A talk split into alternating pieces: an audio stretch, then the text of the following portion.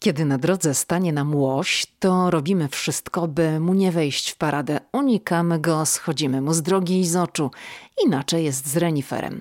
Renifery to nawet biegają ulicami Alaski razem z ludźmi. To jest bieg główną ulicą Anchorage, gdzie właśnie no setki, może nawet tysiące ludzi startują w takim krótkim biegu główną ulicą. Bieg z reniferami to tradycja w Anchorage, ale nie tylko. Bardzo popularnym biegiem, który też mnie urzekł, jest bieg wychodków. To jest taki wyścig, w którym Czego? biorą udział wychodków, czyli takich kibelków. Zaintrygowani? Dzień dobry, hello w nowym roku. W pierwszym odcinku 2021 roku wracamy na Alaskę, żeby porozmawiać o zimie na Alasce z Damianem Hadasiem, który był gościem 60. odcinka podcastu Ameryka i ja. Jeśli ktoś tu jest nowy i jeszcze nie słuchał, to proszę posłuchać koniecznie. Przypominam, to jest odcinek numer 60, bo w dzisiejszym podcaście nie rozmawiamy z Damianem, rzecz jasna, o rzeczach, o których rozmawialiśmy kilka miesięcy temu, a rozmawialiśmy ponad godzinę.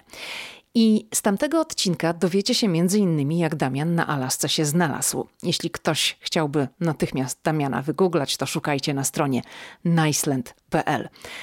Także, moi mili, jedziemy z tym koksem. Będzie o spotkaniach z łosiami, reniferami, kibelkach, no jak słyszeliście, ale przede wszystkim będzie o zimie na Alasce, o tym jak żyje się w miejscu, gdzie temperatura spada od kilkunastu do kilkudziesięciu stopni Celsjusza poniżej zera, a śnieg leży przez wiele miesięcy. Hej, tu Lidia Krawczuk, dziewczyna ze Szczecina, która wylądowała w Waszyngtonie. Ameryka mnie fascynuje, żyję w niej od ponad dekady i cały czas ją odkrywam. Podróż do Stanów Zjednoczonych była zawsze moim marzeniem. Nie sądziłam jednak, że w Ameryce kiedyś zamieszkam. Jeśli Ciebie, tak jak mnie, ciekawią Stany i chcesz wiedzieć o nich więcej, to jesteś we właściwym miejscu. Opowiadam tu o Ameryce, o życiu w Stanach i o tym wszystkim, co odkrywam podczas mojej amerykańskiej przygody. Zapraszam na podcast Ameryka i ja. Zaczynamy.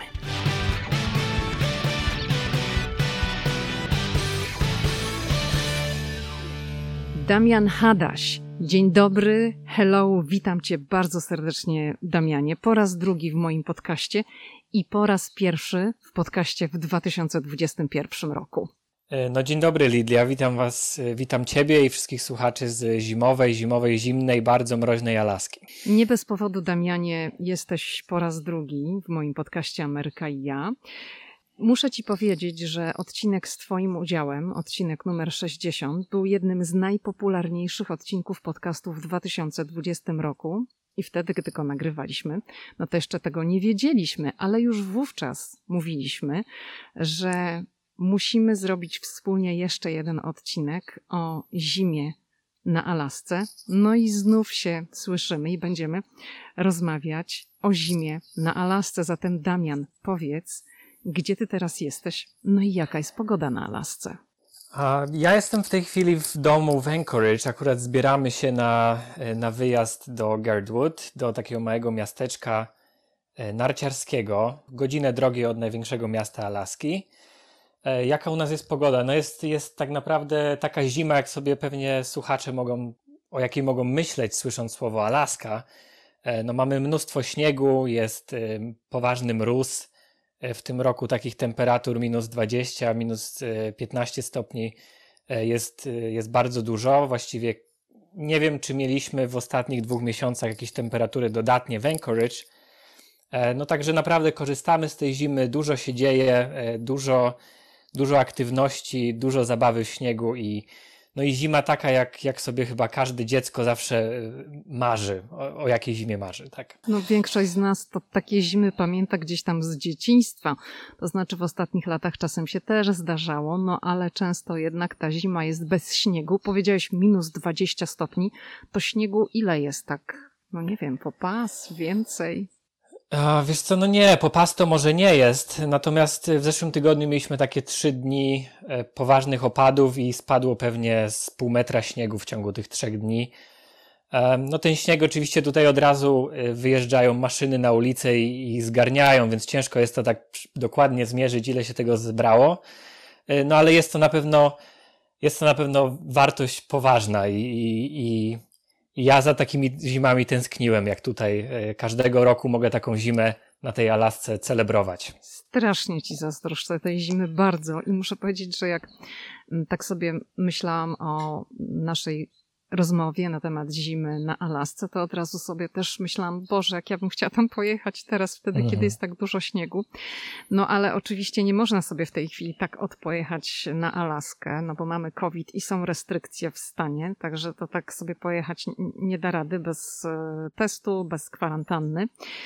Powiedz, Damian, jak w tej chwili, przy tych minus 20 stopniach i tym śniegu, którego jest dużo, wychodzisz z domu, na zakupy czy cokolwiek załatwić, to jak ty się ubierasz? Mhm. Wiesz co, no ubieram się na cebulkę, natomiast taką grubą cebulkę. To, są, to jest takie bardzo ciekawe zagadnienie, bo z tym ubiorem, bo oczywiście pomimo tego, że nosimy może trochę grubsze kurtki puchowe i trochę cieplejsze buty, no to oprócz tego jest kilka takich rzeczy, które e, no, stały się moją codziennością, e, spędzając tej zimy. No, przede wszystkim to są e, nakładki na buty z takimi małymi kolcami. My osobiście tej z, z moją żoną Elizabeth y, preferujemy takie nakładki gumowe, po prostu naciągamy je na podeszwę buta i, i w ten sposób bezpiecznie po tych y, śliskich nawierzchniach spacerujemy. Natomiast są ludzie, którzy noszą e, specjalne buty z takimi kolcami, to się nazywają, buty się nazywają Icebugs, to jest szwedzka firma, bardzo tutaj na Alasce popularna. E, na pewno takim fajnym dodatkiem jest też to, że czasami nam się zdarza iść na spacery czy w odwiedziny e, do teściów na, na nartach biegowych, bo po prostu możemy tutaj naszymi tymi szerokimi ulicami sobie e, sobie zjechać do nich w przeciągu 5-10 minut. I Także to są na pewno. Podejrzewam, że wy nie jesteście odosobnieni w tym, prawda? Nie, nie. To jest oczywiście bardzo tutaj popularne, że, że popołudniami po pracy ludzie zakładają narty i sobie jeździmy po osiedlu, także jak najbardziej. Oprócz tego popularne są również łyżwy, bo, bo mamy w zasięgu właściwie 10 minut spaceru, mamy dwa lodowiska. Także no jest trochę tych, tych atrakcji, tych takich bonusów przy tej mroźnej zimie. A zanim e, przyjechałeś Oprócz... na Alaskę, to mhm. jeździłeś na mm, nartach biegowych, czy dopiero na Alasce zacząłeś? Wiesz co, jak wiedziałem już, że się przeprowadzamy na Alaskę, to zaczęliśmy jeździć w Polsce y, na nartach biegowych razem z Elizabeth. Ja próbowałem wcześniej parę razy w życiu, tak samo na łyżwach. Natomiast tutaj ciężko jest się tak naprawdę, ciężko by byłoby bez tego tą zimę przetrwać. To jest gdzieś taki element e, zakorzeniony tutaj w mieszkańcach Alaski, te, te narty biegowe i ogólnie sport zimą, że no, że fajnie jest być tego częścią. E, w przeciwnym razie chyba byłoby mi trudno tutaj tą zimę przetrwać. Takim kolejnym sportem, w który ja absolutnie tutaj się, w którym się zakochałem po uszy, to jest jazda rowerem e, typu fatbike, czyli to są rowery z takimi bardzo grubymi oponami. Po śniegu? Po śniegu, po lodzie. E, ja tutaj jeżdżę po zamarzniętych jeziorach, po, po zamarzniętym oceanie przy nabrzeżu, także no niesamowite możliwości Trzeba tylko chcieć i trzeba się odważyć i, i ubrać te kilka tych warstw dodatkowych na wszelki wypadek. E, I ta Alaska ma naprawdę wiele, wiele do zaoferowania. A jak myślisz, bo powiedziałeś, że trzeba mm, kilka warstw na siebie włożyć, to mhm. to jest kilka kilogramów? Nie, nie, no to są oczywiście w dzisiejszych czasach e, to są rzeczy puchowe, tak? Czyli to, to jest wszystko mhm. lekkie e, i zapewnia po prostu bardzo dobrą bardzo dobre warunki termiczne. Ja, ja używam tutaj kurtki, którą kupiłem podczas wyprawy, jakby byłem w Himalajach. E, I ona bardzo mi się tutaj dobrze sprawdza. E, rzadko kiedy bywa mi zimno, tak naprawdę. No, kwestia po prostu ubioru. No, jak, jak czasami gdzieś się zapomnę i, i, i na szybko tylko wyjdę w bluzie, no to oczywiście będę tego szybko żałował. E, ale generalnie nie marny. No, to jest wszystko kwestia, kwestia dobrego ubioru. A czy mm, tej pogodzie towarzyszy taki zimny, porywisty wiatr również? Bo, bo to jest mhm. zazwyczaj problem e, w takiej pogodzie, gdzie są niskie temperatury, wiatr. Jasne, wiesz co? My mieszkaliśmy parę lat na Islandii, więc z tym wiatrem rzeczywiście mieliśmy do czynienia na bieżąco. E, Alaska zupełnie e, jest zupełnie inna pod tym względem.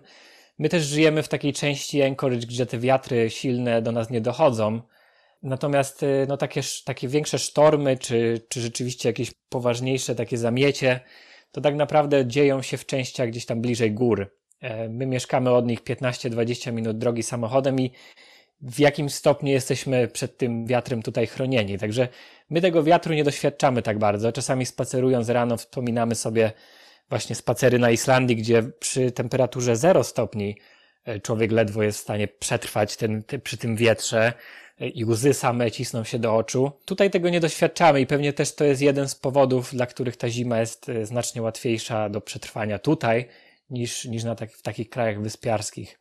Damian, ile średnio trwa zima na Alasce? No bo wiesz, my w Polsce jesteśmy przyzwyczajeni, że tam, mhm. jeżeli śnieg spadnie, daj Boże, gdzieś tam w grudniu, no to w styczniu, może jeszcze w lutym będzie. Ale ile ten śnieg leży na Alasce? Jasne, wiesz co, y, no długo leży, długo leży. Tak naprawdę w tym roku spadł śnieg, e, w zeszłym roku, przepraszam, spadł śnieg już w październiku. W połowie października myśmy Anchorage zrobiło się białe. No i patrząc tak, y, kiedy się zaczęła poprzednia wiosna, no to był pewnie kwiecień, czyli, czyli mamy no, no sześć dobrych miesięcy zimy, gdzie ten śnieg się utrzymuje. Natomiast y, no to jest też tak, że już w kwietniu oczywiście zaczynamy chodzić po górach, te dni już są bardzo długie. Także no, ja bym nie powiedział, że my mamy tutaj pół roku takiej prawdziwej zimy, ale tak, ten śnieg się utrzymuje pewnie przez, przez około pół roku. E, I tutaj mówię o Anchorage, bo oczywiście Alaska jest tak duża, że że e, na północy ta zima trwa jeszcze dłużej, jest jeszcze zimniejsza i jeszcze ciemniejsza, natomiast e, Alaska Południowa, Wschodnia właściwie tego śniegu ma w ciągu zimy nie tak dużo, bo to jest, tam już jest klimat bardziej zbliżony do, do Seattle.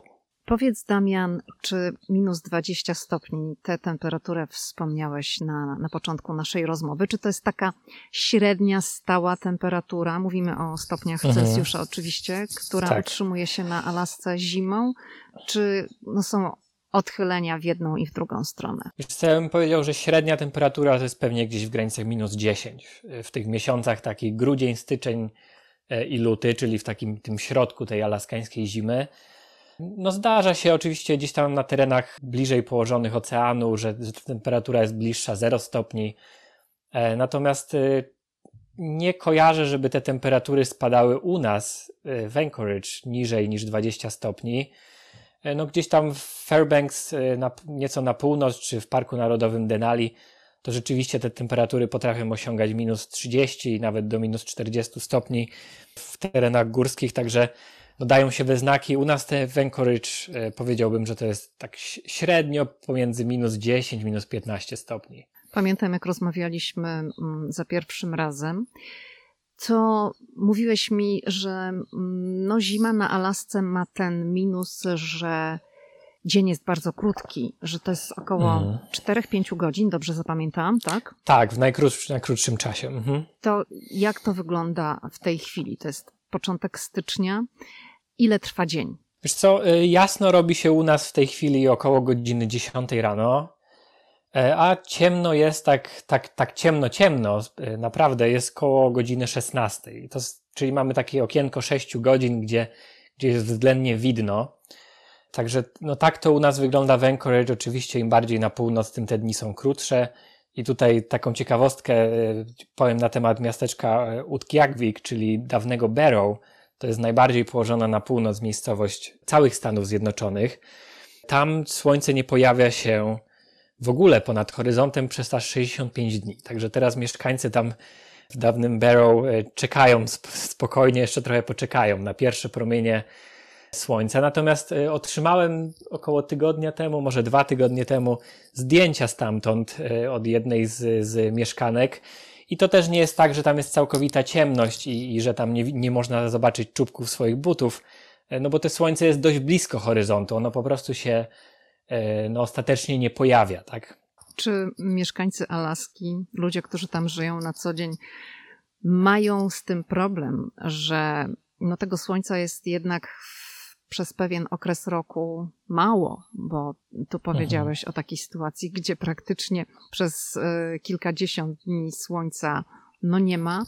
Ty mieszkasz w takiej części Alaski, gdzie przez duży okres czasu tych godzin jest niewiele.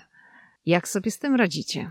Wiesz co, no, radzimy sobie podobnie jak e, mieszkańcy Skandynawii, czy ogólnie wszyscy mieszkańcy, którzy gdzieś tam trochę wyżej mieszkają, na wyższych szerokościach geograficznych. E, na pewno ten odsetek ludzi cierpiących na jakąś formę depresji, ona może być, wiadomo, może mieć bardzo różne oblicze, jest, jest wyższy po prostu. No, siłą rzeczy ta ilość godzin słonecznych czy jasnych jest, jest na tyle krótka, że gdzieś to się tam musi na nas odbić. Takim najpopularniejszym problemem chyba, z którym się borykają mieszkańcy północy, to jest tak zwany SAD, czyli to jest Seasonal Affective Disorder. To jest tak naprawdę taki, taki, taka lekka forma depresji, przy której człowiek nie za bardzo ma na nic ochotę, czyli no, nie za bardzo e, ma siłę zwlec się rano z łóżka, e, i teraz w obliczu w ogóle, wiadomo, pandemii światowej, no to na pewno e, to wszystko jest nasilone, natomiast nie mamy jeszcze żadnych takich poważnych tutaj badań na ten temat. No ludzie sobie z tym radzą przede wszystkim poprzez aktywność. Także tak jak Ci wspominałem o tej aktywności na świeżym powietrzu, e, no to jest myślę bardzo ważny element tutaj wśród mieszkańców Alaski, czyli, czyli wyjść jednak na to świeże powietrze w tych godzinach, gdzie jest trochę tego słońca e, i iść na te biegówki, pozjeżdżać na nartach i pojeździć na rowerze i wyjść na łyżwy. E, no zdecydowanie to, to pomaga przetrwać tych kilka miesięcy. No ludzie też chwytają się innych zajęć, szukają sobie nowych hobby. Jak wszędzie na północy bardzo popularne jest robienie na drutach. W tym roku oczywiście pieczenie wszelkiego rodzaju ciast i chlebów stało się niezwykle popularne. Jasne, ja sam piekę chleby codziennie i sobie już nie wyobrażam w ogóle iść do piekarni za bardzo. Bo Ale zacząłeś w Wydaje pandemii, mi się to. Czy, czy wcześniej? Tak, tak, tak. Zacząłem, zacząłem w pandemii, natomiast wpadłem to całkowicie i, i piekę chleb co, co drugi dzień świeży mamy chleb. Ciężko mi jest sobie wyobrazić wrócić do piekarni. Natomiast pewnie i przyjdzie na to czas. Oprócz tego takim, takim stałym elementem, nie powiem, że we wszystkich domach, ale w większości, między innymi w naszym, jest tak zwane happy lamp, czyli, czyli te takie, takie światło szczęścia, powiedzmy. To są takie lampy, które, które należy włączyć gdzieś tam w okolicach poranka, najlepiej o poranku, przy piciu kawy, tak? I dostajemy wtedy taką dodatkową dawkę energii pochodzącej e, ze słońca. To jest e, urządzenie, które ja też stosowałem e, na Islandii. Nie wiem, na ile się to rzeczywiście gdzieś tam, czy to nie jest jakiś efekt placebo, natomiast badania wskazują, że, że pomaga tutaj przy niedoborze witaminy D tego, tego typu światło. A powiedz, Damian, czy Alaska to jest taki kierunek popularny zimą turystycznie? Czy, czy przyjeżdżają zimą turyści? Oczywiście mówimy e, o normalnych czasach, a, a nie o pandemii. W ostatnich latach rzeczywiście Alaska stara się promować jako taki kierunek, e, no nie powiem całoroczny, natomiast taki kierunek, który, który też jest warty uwagi zimą. No szereg działań tutaj podejmują e, różne instytucje turystyczne i tutaj też wzorem dla Alaski jest właśnie Islandia, która w przeciągu kilku lat przemieniła się właśnie z destynacji typowo letniej e, w destynację całoroczną, więc no starają się na Alaskę wabić tym samym, co, co właśnie Skandynawowie, czyli możliwością e, obserwacji zorzy polarnej. To jest taki, myślę, marzenie wielu osób, e, szczególnie w miejscach, w których no, zimy się nie doświadcza, w których w ogóle to, ten cały klimat arktyczny jest no jest tak naprawdę znany gdzieś z filmów i bajek, więc no ten rynek rośnie. W ostatnich latach rozwijał się nawet dosyć prężnie. E, no i tutaj szczególnie korzystają na tym właśnie mieszkańcy rejonu Fairbanks, czyli, czyli tego interioru Alaski nieco wyżej od Anchorage, ponieważ tam Fairbanks jest odosobniony, e, nie jest położony nad oceanem, dzięki czemu może cieszyć się czystym niebem przez znacznie większą ilość dni w roku. No a to jest jedna z, jeden z czynników nieodzownych do obserwacji zorzy polarnej, także no rzeczywiście ten... przylecieć na Alaskę, żeby zorzę obserwować. Tak naprawdę y, no, wtedy, kiedy robi się już w nocy ciemno, czyli od, od września do, do marca to są takie miesiące, w których mhm. E, można tą zorzę obserwować. Ja osobiście jestem zwolennikiem tych miesięcy jesiennych jeszcze takich, czyli, czyli wrzesień, październik, bo oprócz tego, że mamy szansę na zorze, no to jeszcze są drogi przejezdne, jeszcze są niektóre atrakcje dostępne, można się poruszać między miastami. W momencie, gdy przylecimy tutaj w okolicy gdzieś tam stycznia czy lutego, jeżdżenie samochodem po Alasce nie należy do najprostszych. Te, te drogi nie są wcale w świetnym stanie i, i, czasami można utknąć w zaspach i, no i te drogi są oczywiście bardzo śliskie, dostęp do atrakcji jest bardzo utrudniony, więc wtedy jesteśmy trochę skazani na, na tych lokalnych turoperatorów, którzy nas w ten samochód wsadzą i nas, nas nocą wywiozą gdzieś na, e, na poszukiwanie tych tańczących świateł. Oprócz tego zimą też w ostatnich latach e, przylatują ludzie na psie zaprzęgi, na, na, na to, żeby spróbować tych psich zaprzęgów samemu albo obserwować wyścigi psich zaprzęgów. Przyjeżdżają na festiwale zimowe, które się u nas e, dosyć prężnie rozwijają i odbywają się przez całą zimę właściwie we wszystkich miasteczkach Alaski.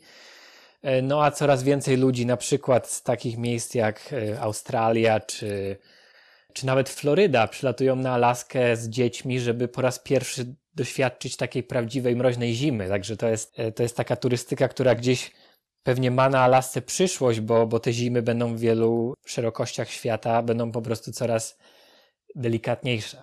No, tak jak podałeś przykład takich rodzin, które przybywają na Alaskę z Florydy, to powiedziałabym, że to już takie jest ekstremalne doświadczenie, bo jeżeli ktoś się urodził na Florydzie i w ogóle nigdy w życiu zimy takiej prawdziwej nie widział, to jak przyleci na Alaskę, to jest zima, że no ho ho. Jasne. Damian, w naszej pierwszej rozmowie, to był podcast numer 60, przypominam, rozmawialiśmy między innymi o parkach narodowych na Alasce i chciałabym, abyś nam trochę powiedział, jak parki narodowe na Alasce wyglądają zimą. Czy są w pełni mhm. otwarte? Co można w nich zobaczyć, a może raczej czego w nich doświadczyć w tym okresie, kiedy wszystko jest pod śniegiem? Parki narodowe Alaski mają to do siebie przede wszystkim, że są zupełnie inne niż wszystkie inne parki narodowe Stanów Zjednoczonych tu już nie mówimy tylko o lokalizacji, ale to jest też olbrzymia powierzchnia, to jest wielka izolacja, czyli do tych parków, e, do, do, do kilku z tych parków dolecieć możemy tylko przy pomocy małych samolotów, które oczywiście w okresie zimowym nie będą kursować. Także zimą tak naprawdę parki narodowe na Alasce zamierają. Parki narodowe Alaski otwierają się na tych trzy miesiące w okresie letnim, a w pozostałych miesiącach tak naprawdę wszystko, wszystko tam stoi. Takimi wyjątkami są, e, są tylko dwa parki narodowe, a mamy ich na Alasce ogólnie osiem, co jest, e, co oznacza, że stan no, Alaska ma, tak, to tylko Kalifornia nas bije o jeden park narodowy, natomiast e, pod względem wielkości nikt nie ma z nami w ogóle najmniejszych szans. Jeżeli sobie zobaczycie zestawienie rozmiarów parków narodowych, to Alaska chyba zgarnia pierwszych sześć miejsc, może pięć, bo tam Dolina Śmierci jest, gdzieś się tam pojawia w pierwszej dziesiątce, natomiast no niewiele się tu dzieje. Możemy dojechać, co prawda, do Parku Narodowego Denali. No nie, nie wjedziemy w głąb oczywiście Denali, tych dróg się tam y, nie odśnieża w okresie zimowym, A wjazd jest w ogóle dostępny. samodzielnie, czy to już tylko mm, taka zorganizowana wycieczka w grę wchodzi? Nie, nie, możemy wjechać samodzielnie.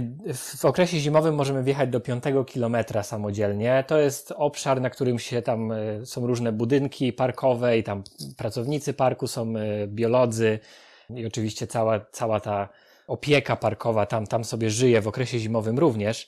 Więc te drogi są dostępne. Stamtąd musimy już się przesiąść na, na własny rower, na, na psie zaprzęgi, jeżeli takimi dysponujemy czy na biegówki i tutaj już y, możliwości są nieograniczone. Park Narodowy nam otwiera y, no, wszystkie ścieżki, jakimi chcemy podróżować. Możemy samemu y, chodzić na skitury, możemy te narty mieć na plecach, tak, wspinać się po lokalnych szczytach i sobie z nich zjeżdżać. Także możliwości są nieograniczone pod, pod warunkiem, że no, odważymy się po pierwsze, a po drugie, że dysponujemy odpowiednim sprzętem. Tak? E, to, jest, to jest Park Narodowy Denali. Drugim parkiem, do którego względnie łatwo możemy dotrzeć w okresie zimowym, to jest Park Narodowy Kenai Fjords. To jest w, w rejonie miasteczka Seward i tutaj możemy, tutaj również drogi e, lądowe są zupełnie nie, nieodśnieżane, natomiast możemy się dostać do parku skuterem śnieżnym czy na biegówkach, możemy podejść pod lodowiec lub możemy wybrać się na no, nieliczne okre w okresie zimowym, ale jednak odbywające się rejsy e, statkami po Zatoce Zmartwychwstania, e, no i obserwować te piękno Parku Narodowego właśnie z, z, z oceanu. A czy w tym okresie, o którym rozmawiamy, zimowym, pojawiają się tam ludzie w parkach, czy to już to raczej byłaby garstka turystów? Mhm. Nawet nie powiedziałbym, że turystów. Wiesz co, to będzie raczej garstka lokalnych mieszkańców, którzy no, dysponują tym sprzętem, mają skutery śnieżne, no a przede wszystkim no, no nie boją się wyjść w takich warunkach, no i też dodatkowo no, mają jakąś wiedzę z przebywania w tego typu terenie, bo, bo to są oczywiście w dużej mierze tereny zagrożone e, lawinami, tak? To, to nie chodzi już tylko o to, żeby się ciepło ubrać, ale trzeba mieć gdzieś tam doświadczenie w, w poruszaniu się w takim terenie, także no nie powiedziałbym, że parki narodowe to jest atrakcja turystyczna zimą. Tu, tu raczej turyści skupiają się na korzystaniu z festiwali, czy na, na, na tych wycieczkach na zorzę polarną. No takie zwiedzanie terenów górskich zimą to już jest temat dla osób no, bardziej zaawansowanych. O festiwalach będziemy jeszcze rozmawiać, ale chciałabym, mm, żebyśmy jakby zamknęli ten wątek dotyczący parków narodowych, no bo częścią parków i w ogóle Alaski są rzecz jasna zwierzęta. Mówiliśmy o tym w naszym wspólnym pierwszym podcaście, mówiliśmy o obserwowaniu zwierząt. Powiedz zatem, jak wygląda ta sprawa zimą? Czy po pierwsze, no, sporo czasu poświęciliśmy niedźwiedziom na Alasce. Mm, mówiliśmy też o łowieniu ryb. Zatem no, niedźwiedzie zimą śpią, tak? Także niedźwiedzi mhm. nie obserwujemy, ale są inne mm, zwierzęta. I co z łowieniem ryb? Czy, czy właśnie tam, jak gdzieś się widzi w internecie te wielkie przeręble, czy to również jest tak na Alasce, że w ten sposób się łowi ryby? Tak, wiesz, to jest to gdzieś tam y, takie popularne zajęcie. Może nie powiedziałbym, że to jest y, główne zajęcie tutaj mieszkańców Alaski, bo oczywiście wszyscy czekają na lato, y, żeby wyruszyć na rzeki. Natomiast y, widuje się na zamarzniętych jeziorach. E, mieszkańcy sobie budują takie małe szałasiki, namioty, stawiają i robią dziurę w tym przeręblu, no i gdzieś tam ta wędka sobie, sobie leży i, i czeka na rybkę. Natomiast no, to oczywiście nie, nie, nie jest raczej kwestia gdzieś tam łowienia ryby, żeby zjeść jej świeże mięso. To już jest bardziej taka aktywność, którą gdzieś tam chyba dziadkowie pielęgnują z, z własnymi wnukami e, jako formę spędzenia wspólnego czasu. Także no ta, ta taka turystyka, powiedzmy, związana z obserwacją zwierząt w okresie zimowym również zamiera. Mhm. E, no nie ma tych zwierząt e, tyle, co, co w okresie letnim, gdzie, gdzie właściwie każdego dnia coś się tutaj latem działo. No takim na pewno bonusem dla miłośników zwierząt jest to, że łosie podchodzą zdecydowanie bliżej domów. To jest taka, taka atrakcja, która gdzieś mnie w tych pierwszych tutaj moich zimach, ta zima jest moją czwartą, więc gdzieś tam już jakieś pojęcie na ten temat mam. E, no to jest takie, takie miłe, bo te łosie podchodzą zdecydowanie bliżej. Oczywiście schodzą z góry w stronę miast, po to, że jest im tu łatwiej znaleźć e, gdzieś tam pozostałości jeszcze jakichś krzaków i powyjadać e, jeszcze coś z naszych ogródków.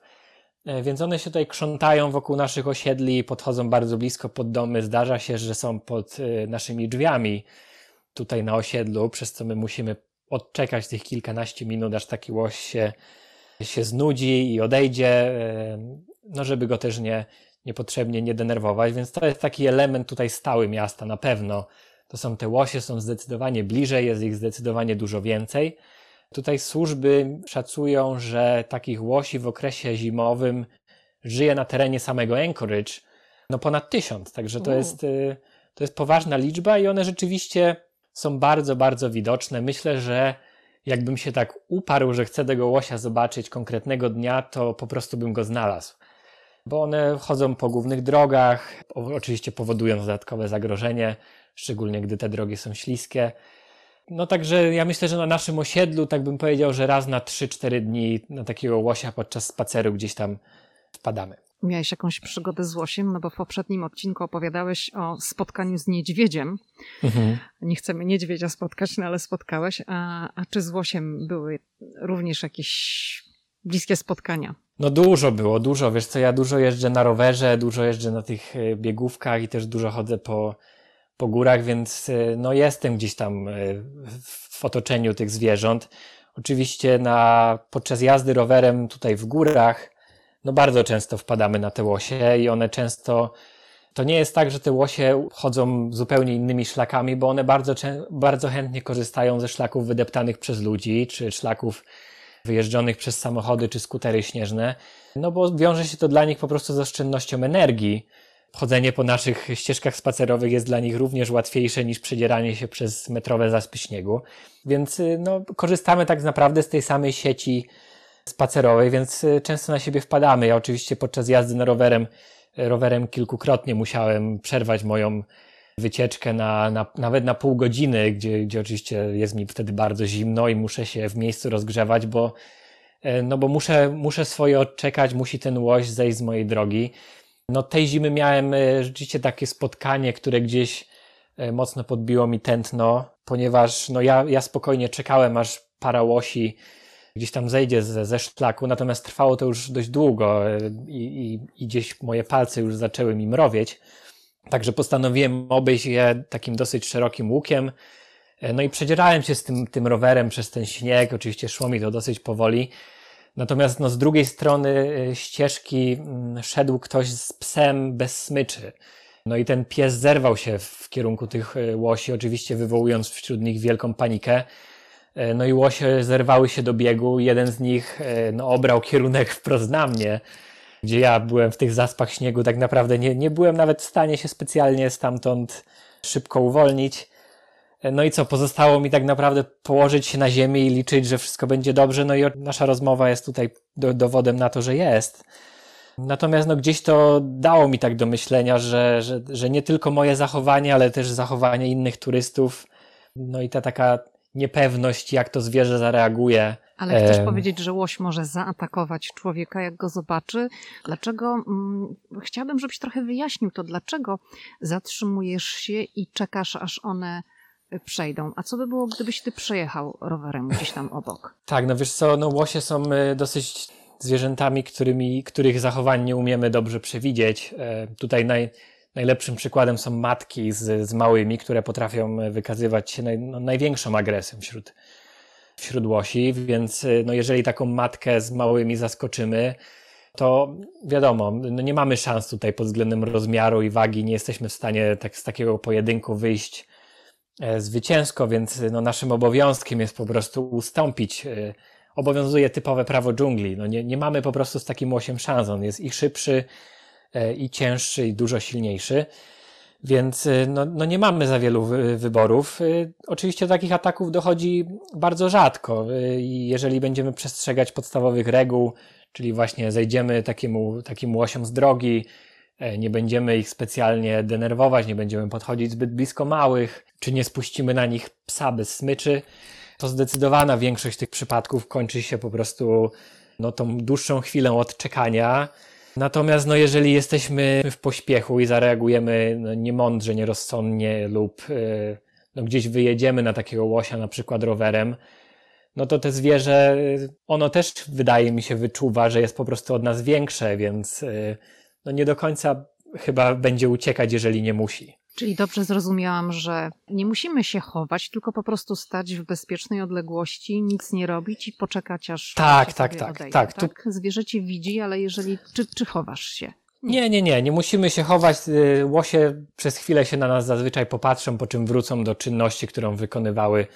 chwilę temu, zupełnie się nami nie przejmując. Ja myślę, że one są już tak przyzwyczajone, szczególnie tutaj w naszym okręgu miejskim, w okolicach Anchorage, do, są tak przyzwyczajone do ludzi, że że my żyjemy w takiej pewnej symbiozie, po prostu tolerując się wzajemnie. Także nie, nie musimy się chować, jeżeli rzeczywiście taki łoś wykazuje zachowania agresywne, matka na przykład zaczyna w naszym kierunku się, się zbliżać, no to wtedy tak, wtedy naszym obowiązkiem jest się schować za drzewem czy za, za samochodem, jeżeli jesteśmy w mieście.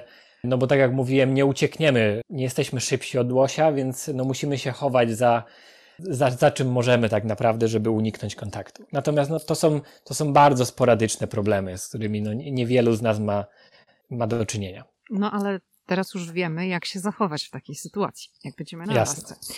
Damian, chciałam Cię jeszcze zapytać o lodowce na Alasce zimą.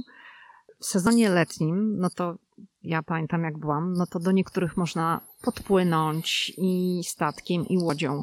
A jak to wygląda zimą? Czy to jest możliwe? No, ty powiedziałaś, że rzeki są zamarznięte, akweny wodne również, czyli do lodowca to sobie można podejść po tym lodzie. Jak to wygląda? Jasne, to jest taki, wiesz co, e, jedna z takich rzeczy, której ja się na pewno nie spodziewałem tutaj, e, przeprowadzając się na Alaskę. Jak prosty staje się ten dostęp do lodowców właśnie w szczególnie w okresie zimowym. E, oczywiście również wymaga to pewnego przygotowania, pewnego sprzętu i jakichś tam podstawowych umiejętności. Natomiast tak, no, większość z tych lodowców, do których latem możemy dopłynąć, e, powiedzmy poprzez jakieś jeziorko, no, stają się dostępne zimą e, dla spacerowiczów tak naprawdę. Ja w zeszłym roku do jednego z lodowców Portage, który jest zlokalizowany około godziny drogi z Anchorage samochodowej, dotarłem na biegówkach. Zajęło mi to, no była to dosyć długa gdzieś tam taka przeprawa, bo było sumarycznie, zajęło mi to pewnie około pięciu godzin w obie strony.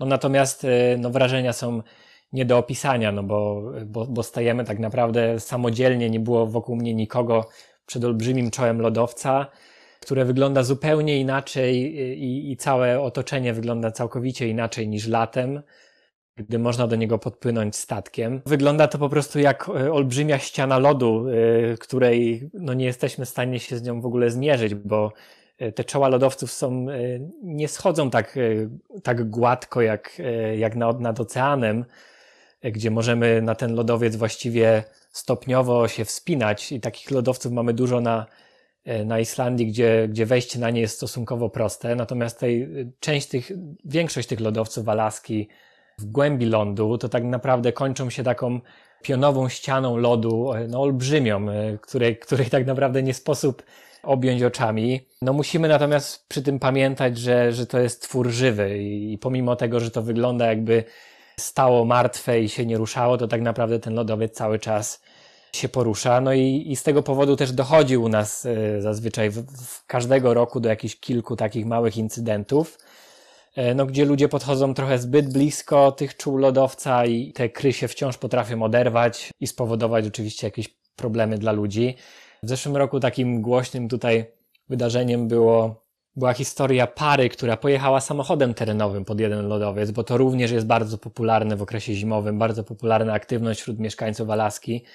Jeździ się skuterami śnieżnymi albo właśnie samochodami typu Jeep z napędem na cztery koła. Jedzie się właściwie pod sam pod samo czoło lodowca. No i jedna taka para podczas robienia zdjęcia, no obróciła się, ich samochód zaczął zapadać się w lodzie.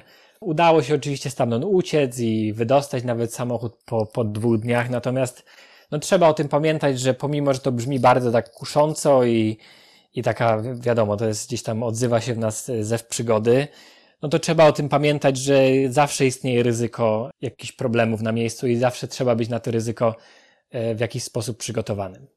To teraz chciałabym, żebyśmy porozmawiali o tych atrakcjach mm, alaskańskich w sezonie zimowym. Może zatrzymajmy się na chwilę przy jednej z największych imprez Alaski, czyli festiwalu zimowym Ferrandy.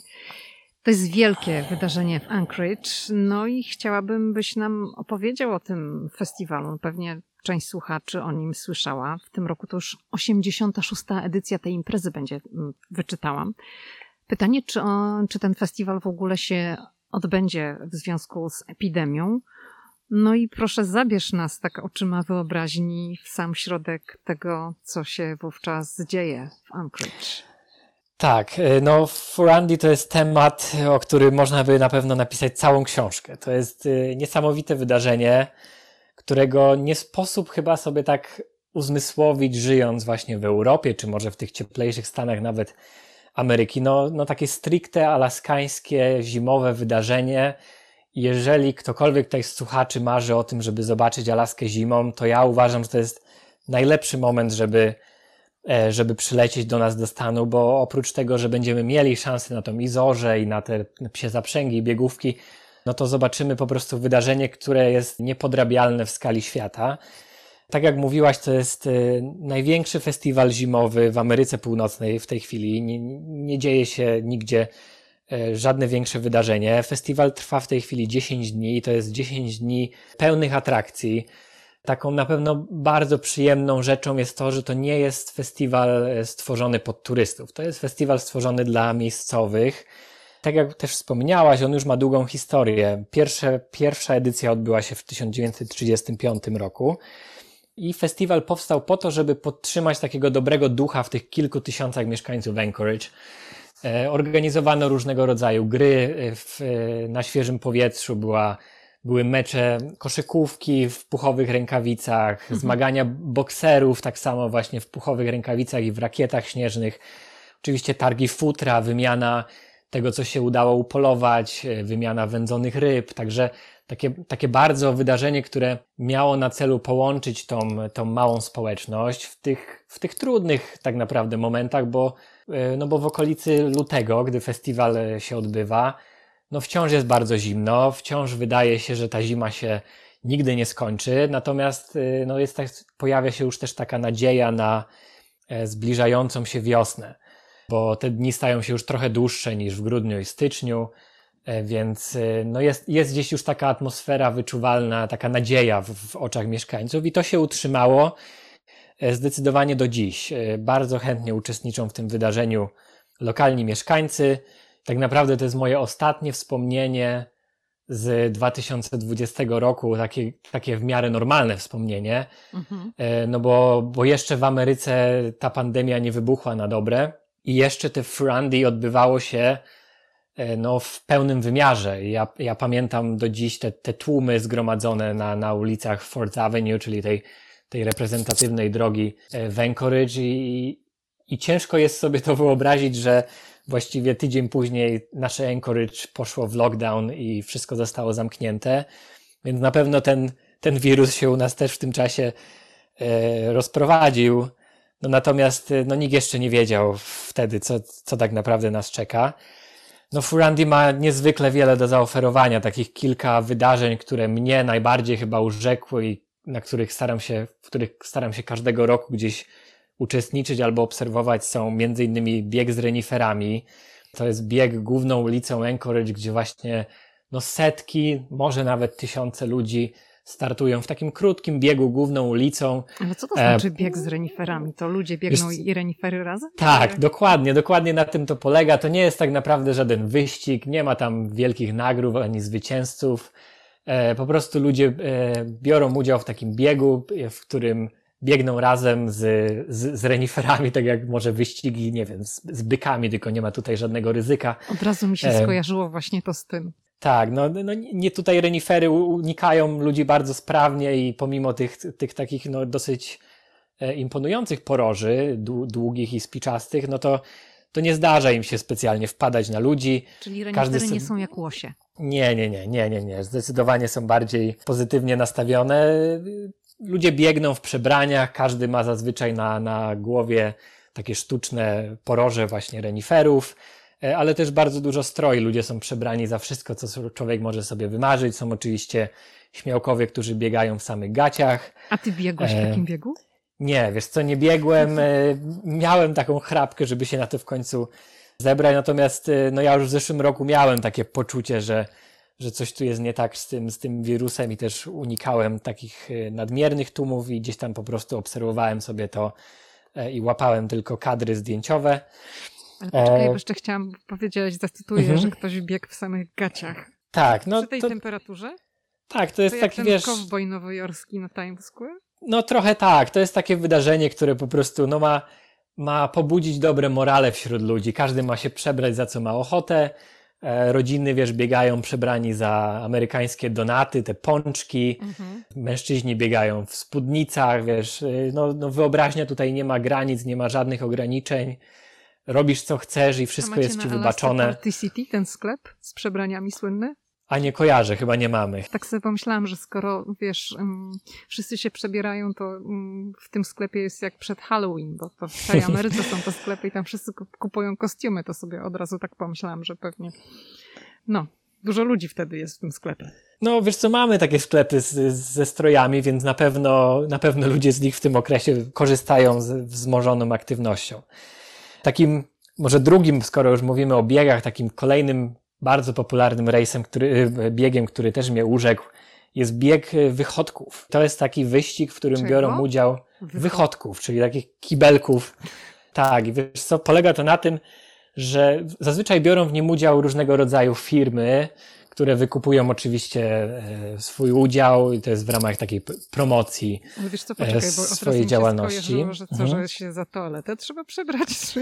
Nie, nie, nie przebieramy się toaletę, natomiast zespoły budują taki wychodek, budują taki kibelek, którym porusza się na nartach. No po prostu podpięte pod swój spód ma zazwyczaj takie narty biegowe długie no i całe zadanie polega na tym, że jedna osoba z zespołu musi siedzieć na tym wychodku, nie może z niego zejść, a pozostali członkowie zespołu muszą ten wychodek popychać, oczywiście w jak najkrótszym czasie muszą pokonać e, wyznaczony na głównej ulicy Anchorage tor przeszkód, e, czyli głównie tak naprawdę przeszkodą jest tutaj wejście w zakręt, bo to już jest dosyć wymagające zadanie. No i zespoły ścigają się między sobą, no aż wyłonimy zwycięzcę, tak? I tutaj wręczany jest trofeum dla najlepszego właśnie kibelka.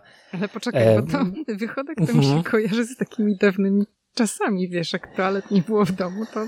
Na Alasce wychodki tak naprawdę do dziś są bardzo popularne i ja tu nie mówię o o samym Anchorage, bo my oczywiście mamy w domach toalety. Mhm. Natomiast jeżeli pojedziemy do, do jakichś wiosek, e, czy nawet no, rdzennych mieszkańców do dziś, tak naprawdę korzysta się w wielu miejscach właśnie z toalety na zewnątrz. Natomiast te tak zwane cabin, czyli te, te domki letniskowe, które mieszkańcy Alaski sobie budują gdzieś e, na jakichś odludziach, e, no to zazwyczaj wciąż korzysta się właśnie z, z, takich wychodków drewnianych, wybudowanych, gdzie nie ma dostępu do kanalizacji. Także no to jest gdzieś to jest gdzieś taki powrót do przeszłości, ale też no nie do końca, bo myślę, że wielu mieszkańców Alaski, w tym ja w tej chwili, no korzystałem w ostatnich latach regularnie z tego typu e, atrakcji, jaką jest wychodek. Dla mnie to jest ciekawostka, czyli rozumiem, mhm. że producenci takich zewnętrznych toalet, tych wychodków, tak, w tym rywalizują, że się buduje taką toaletę. Nie, tak? nie, wiesz co, w wyścigu rywalizują firmy typu e,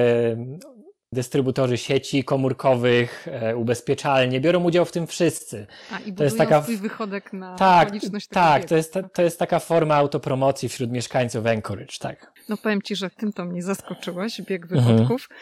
A jeszcze powiedz o tych psich zaprzęgach, bo już wcześniej mm, o tym wspominałeś, to powiedz jak to wygląda. No i jeszcze tak przy okazji to nie mogę nie zapytać, czy tam obrońcy zwierząt się nie odzywają, że jak to psy Oczywiście, oczywiście się odzywają. E, wiesz co, na, na koniec e, festiwalu Furandy odbywa się w Anchorage taki sprint psich zaprzęgów. To są takie trzydniowe wyścigi na, na stosunkowo krótkim dystansie. Nie pamiętam dokładnie, natomiast wydaje mi się, że to jest około 20 może kilometrów. On się odbywa całkowicie tutaj na obszarze miasta Anchorage, czyli no, zamykane są drogi. Maszerzy, czyli ci, te osoby powożące psie zaprzęgi z całego świata rywalizują tutaj e, we sprincie. Natomiast to jest takie wydarzenie kończące w Furandy, a, a już e, dawające nam przedsmak tego, co przed nami, czyli największy wyścig psich zaprzęgów na Alasce, który się nazywa Iditarod. Rozpoczyna się zawsze z, po, z początkiem marca, czyli właśnie w momencie, gdy kończy się Furandy. E, no i to już jest poważne przedsięwzięcie, to już jest wyścig, na którym e, no, najlepsi maszerzy z całego świata rywalizują na dystansie, słuchaj, 1500 kilometrów w niesamowicie trudnych terenach i w niesamowicie trudnych warunkach. Właściwie każdego roku słyszymy, że temperatura odczuwalna na, na jakimś tam odcinku, e, szczególnie w okolicy Morza Beringa, na, na, na zachodzie Alaski, doszła do minus 70, minus 75 stopni. Także to są, to jest niesamowite wyzwanie. E, drużyny składają się oczywiście z maszera i 14 psów. No i zawodnicy pokonują ten dystans zazwyczaj w no, zajmuje im to pomiędzy 8 a 14 dni. Tu wiele zależy od warunków atmosferycznych. Oczywiście na szlaku jest ustawionych no, szereg baz, y, w których zespoły mają dostęp do weterynarzy, który, do których dostarczone są wcześniej zapasy żywności czy odzież, zarówno dla maszerów, jak i dla psów, bo psy również korzystają przy, z, ze specjalnych bucików w tych temperaturach, więc no to jest niesamowite wydarzenie, które ma bardzo długą na Alasce historię i z tego przyszłość no najbliższa jest pewnie niezagrożona, natomiast no gdzieś, tak jak mówisz, obrońcy zwierząt y, są tutaj, odgrywają coraz większą rolę, przede wszystkim przez to, że no, wycofują się kolejni sponsorzy, y, no bo przy tego typu ekstremalnych warunkach, przy takim wielkim obciążeniu i tak naprawdę przy tej dwutygodniowej czasami jeździe no, z krótkimi odpoczynkami, bo bo zespoły są zobligowane do odpoczynków, natomiast no one są, to nie, to nie jest e, czas, w którym e, zwierzęta się będą w stanie zregenerować. No dochodzi po prostu do, do wypadków śmiertelnych i część zwierząt no, umiera e, na szlaku. To nie są duże liczby, to, jest, to, się, to się zdarza pewnie raz na dwa lata, że jakiś pies padnie. Natomiast no, zdarzały się i gorsze lata, bo wydaje mi się, że trzy czy cztery lata temu mieliśmy taki rok, gdzie doszło aż do pięciu zgonów. E, nie wszystkie w wyniku rejsu, niektóre po prostu pies został potrącony przez samochód e, w Anchorage lub e, pies zmarł z przegrzania podczas transportu samolotem. Natomiast wiesz, no, w tej chwili media niespecjalnie się skupiają na tym, żeby wyjaśnić takie, takie niuanse, tylko no, no świat poszła informacja, że zginęło pięć psów podczas wyścigu. No więc to, to działa jak płachta na byka na obrońców zwierząt. No pojawia się ich coraz więcej i to jest wszystko coraz lepiej dokumentowane. Natomiast no to działa pewnie też i w dobrym kierunku, bo pomimo, że tutaj Alaskanie i, i miłośnicy psich zaprzęgów się denerwują i oczywiście no, bronią się tym, że to jest tradycja i że tutaj nikt, nikt tak tych zwierząt nie kocha jak maszerzy. Nikomu na tych zwierzętach tak bardzo nie zależy jak na ich, włas, na ich właścicielu. No to po prostu dzięki temu, że jest ta kontrola zewnętrzna, no to pewnie to bezpieczeństwo zwierząt po prostu się zwiększa. To, jak będzie wyglądał wyścig w tym roku, to, jak będzie wyglądał w ogóle festiwal Furandy jest wciąż niewiadome. E, no, Ale jeszcze no, go nie brane odwołano, są pod tak? uwagę. To nie jest tak, że zapadła decyzja, że w związku z COVID-em nie ma, nie ma tej decyzji. No, f- festiwal Furandy odwołano kilka, kilka takich e, wydarzeń, które gdzieś tam związane są z tym dużymi zgromadzeniami, czyli te właśnie biegi takie, gdzie, gdzie kilkaset osób biegło razem. To jest wszystko odwołane. Wciąż jest jakaś nadzieja na kilka wydarzeń, Y, może w, małych, małej ilości, natomiast zdecydowanie bardziej festiwal w tym roku kieruje się pod tylko i wyłącznie pod mieszkańców lokalnych, pod raczej jakieś bardziej kameralne, kameralne wydarzenia. Jeśli chodzi o Iditarod, no to wciąż jest nadzieja, że się odbędzie, natomiast to też zupełnie zmieni się trasa. Wyścig nie będzie się kończył w małej miejscowości Nome na zachodzie Alaski, jak, jak, jak zawsze. Trasa będzie wyznaczona E, w taki sposób, żeby omijała małe miejscowości, które są po prostu no, specjalnie narażone na, na rozprzestrzenianie się tej pandemii i gdzieś tam historia pokazała, że do tego, że, że te rdzenne wioski mieszkańców no, no zazwyczaj stawały się największymi ofiarami w kolejnych pandemiach, czy to grypy hiszpanki, tak? Tu straty rdzennych mieszkańców były e, no, nieporównywalnie większe niż, e, niż pozostałych mieszkańców Stanów Zjednoczonych. Więc no, trasa zupełnie ominie, natomiast na, na tą chwilę wciąż jest, jest chrapka na to, żeby wyścig się odbył e, bez specjalnego udziału publiczności, po prostu no, no, no bardziej po to, żeby się chyba odbył, żeby maszerzy mogli ze sobą rywalizować. Wiesz, Damian, myślę, że mm, nie sposób, rozmawiając o zimie na Alasce i na przykład o, o takim festiwalu, o którym przed chwilą opowiadałeś, wtedy przecież bardzo dużo jest się na dworze przy tej pogodzie takiej ekstremalnej, na tym mrozie, no nie możemy nie porozmawiać o jedzeniu na Alasce podczas takich mroźnych zim. Powiedz, czy są jakieś charakterystyczne dania dla tego regionu Stanów Zjednoczonych, takie zimowe, rozgrzewające, czy są jakieś napoje, może, nie wiem, drinki takie, mhm. które są charakterystyczne dla Alaski. Pojedziesz na przykład na narty do Włoch, no to jest bombardino. Mhm. Czy wy na Alasce też coś takiego macie? Takim myślę, taką najsłynniejszą przekąską, z której korzystają przede wszystkim myślę turyści, którzy odwiedzają Alaskę zimą, to są na pewno hot dogi z renifera.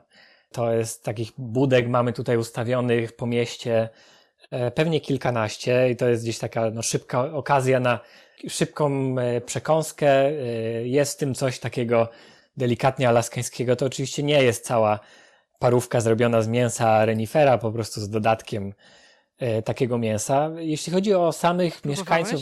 Dobre to jest? Bo próbowałem. Wiesz co, ja nie jestem gdzieś tam wielkim zwolennikiem samej parówki, więc e, no, dla mnie miało to smak taki jak każdy inny hot dog.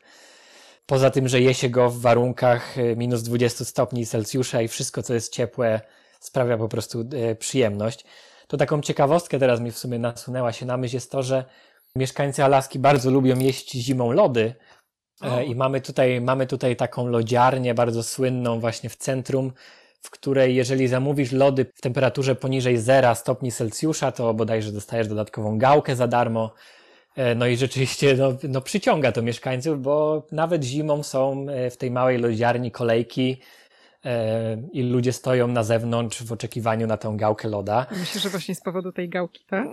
No, może tak, może nie. Ja sam lubię, lubię lody jeść zimą. Nie wiem, z czego to wynika. Sprawia mi to po prostu dużą frajdę, wiesz, trzymać ten, ten rożek w tej puchowej rękawicy i jeszcze przy okazji starać się utrzymać równowagę na tych e, zlodowaciałych chodnikach. Ja bym Jest to gdzieś... grzane wino, wiesz?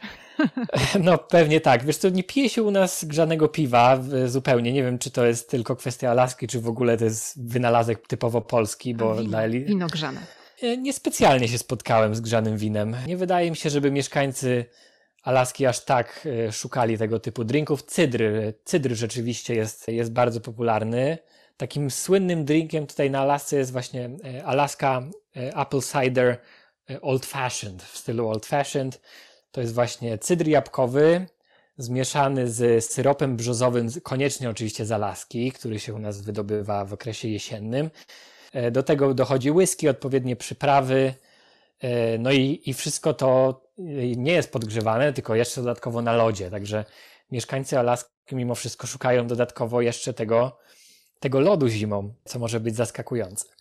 Jeśli chodzi o pożywienie, to wiesz co, my tak naprawdę żywimy się tym, co udało się zebrać w okresie letnio-jesiennym, czyli tymi suszonymi rybami, tak, upolowanym mięsem. To wszystko, co teraz zalega u nas na miesiące w e, zamrażarkach, no to z tego będziemy korzystać w najbliższych miesiącach. My sami mamy w naszej zamrażarce no, kilkanaście takich poważnych filetów z łososia, które staramy się raz na tydzień czy raz na dwa tygodnie wyjąć i się tym delektować na ile się da. No, do gry wchodzą te wszystkie konfitury, E, które się zrobiło z zebranych samodzielnie jagód, tak, dżemy, e, syropy, no i oczywiście oblewa się tym e, naleśniki, placki, no bo nie ma co ukrywać, no jest, jest ten smak na trochę takie cięższe jedzenie zimą.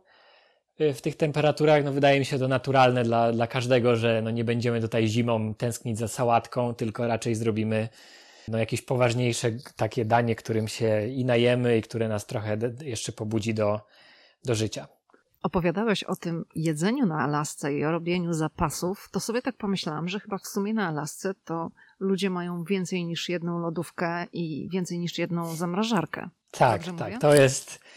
E, wiesz co, dla mnie w ogóle po przeprowadzce do Stanów rozmiar zamrażarek w Ameryce był, wiesz, e, no nie do pojęcia, bo to, to, te lodówki są pewnie dwa razy większe niż, niż lodówki w Polsce.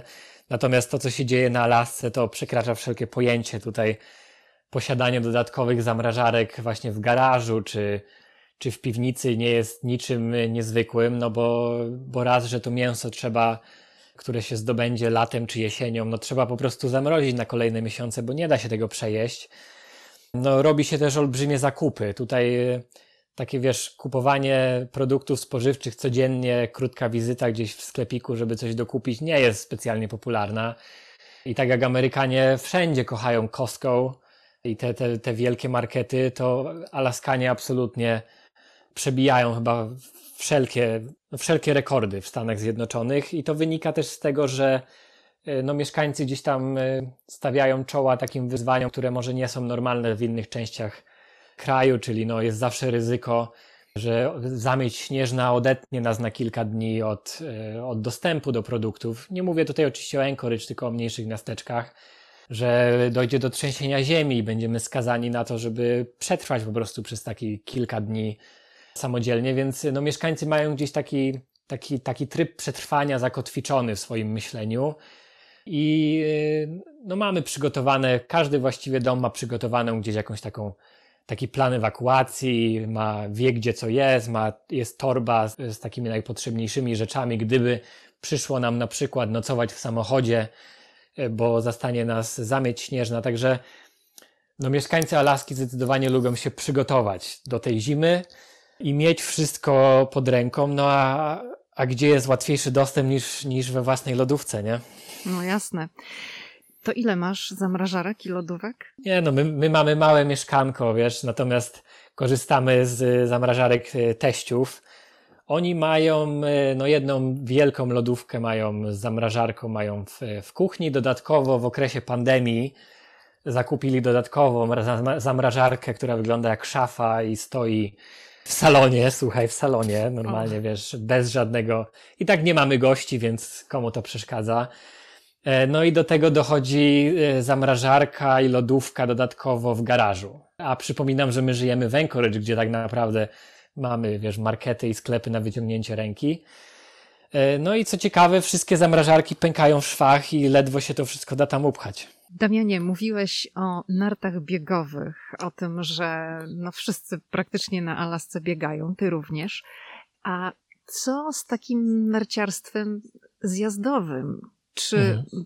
Tak powiedz szczerze, czy Twoim zdaniem stoki, to przygotowanie, infrastruktura na Alasce to jest ten poziom, który jest w Alpach? Bo ja Ci muszę powiedzieć, że z własnego doświadczenia tutaj w Stanach, w tych mniejszych ośrodkach, ja nie mhm. mówię o, gdzieś tam o Colorado i Aspen, no to różnie bywa i dla mnie, mówiąc szczerze, ja byłam tutaj w ośrodkach w Pensylwanii, bo dla mnie to jest najbliżej to jednak mhm. to nie jest to, co jest w Austrii czy, czy we Włoszech. A jak jest na lasce zimą z tym? Ku mojemu zaskoczeniu e, mam dokładnie takie same e, odczucia jak ty. To tutaj do poziomu Austrii czy, na, czy Włoch e, no zupełnie nie, nie, no nie ma porównania. To jest infrastruktura zupełnie nie wygląda tak jak właśnie na najlepszych stokach europejskich.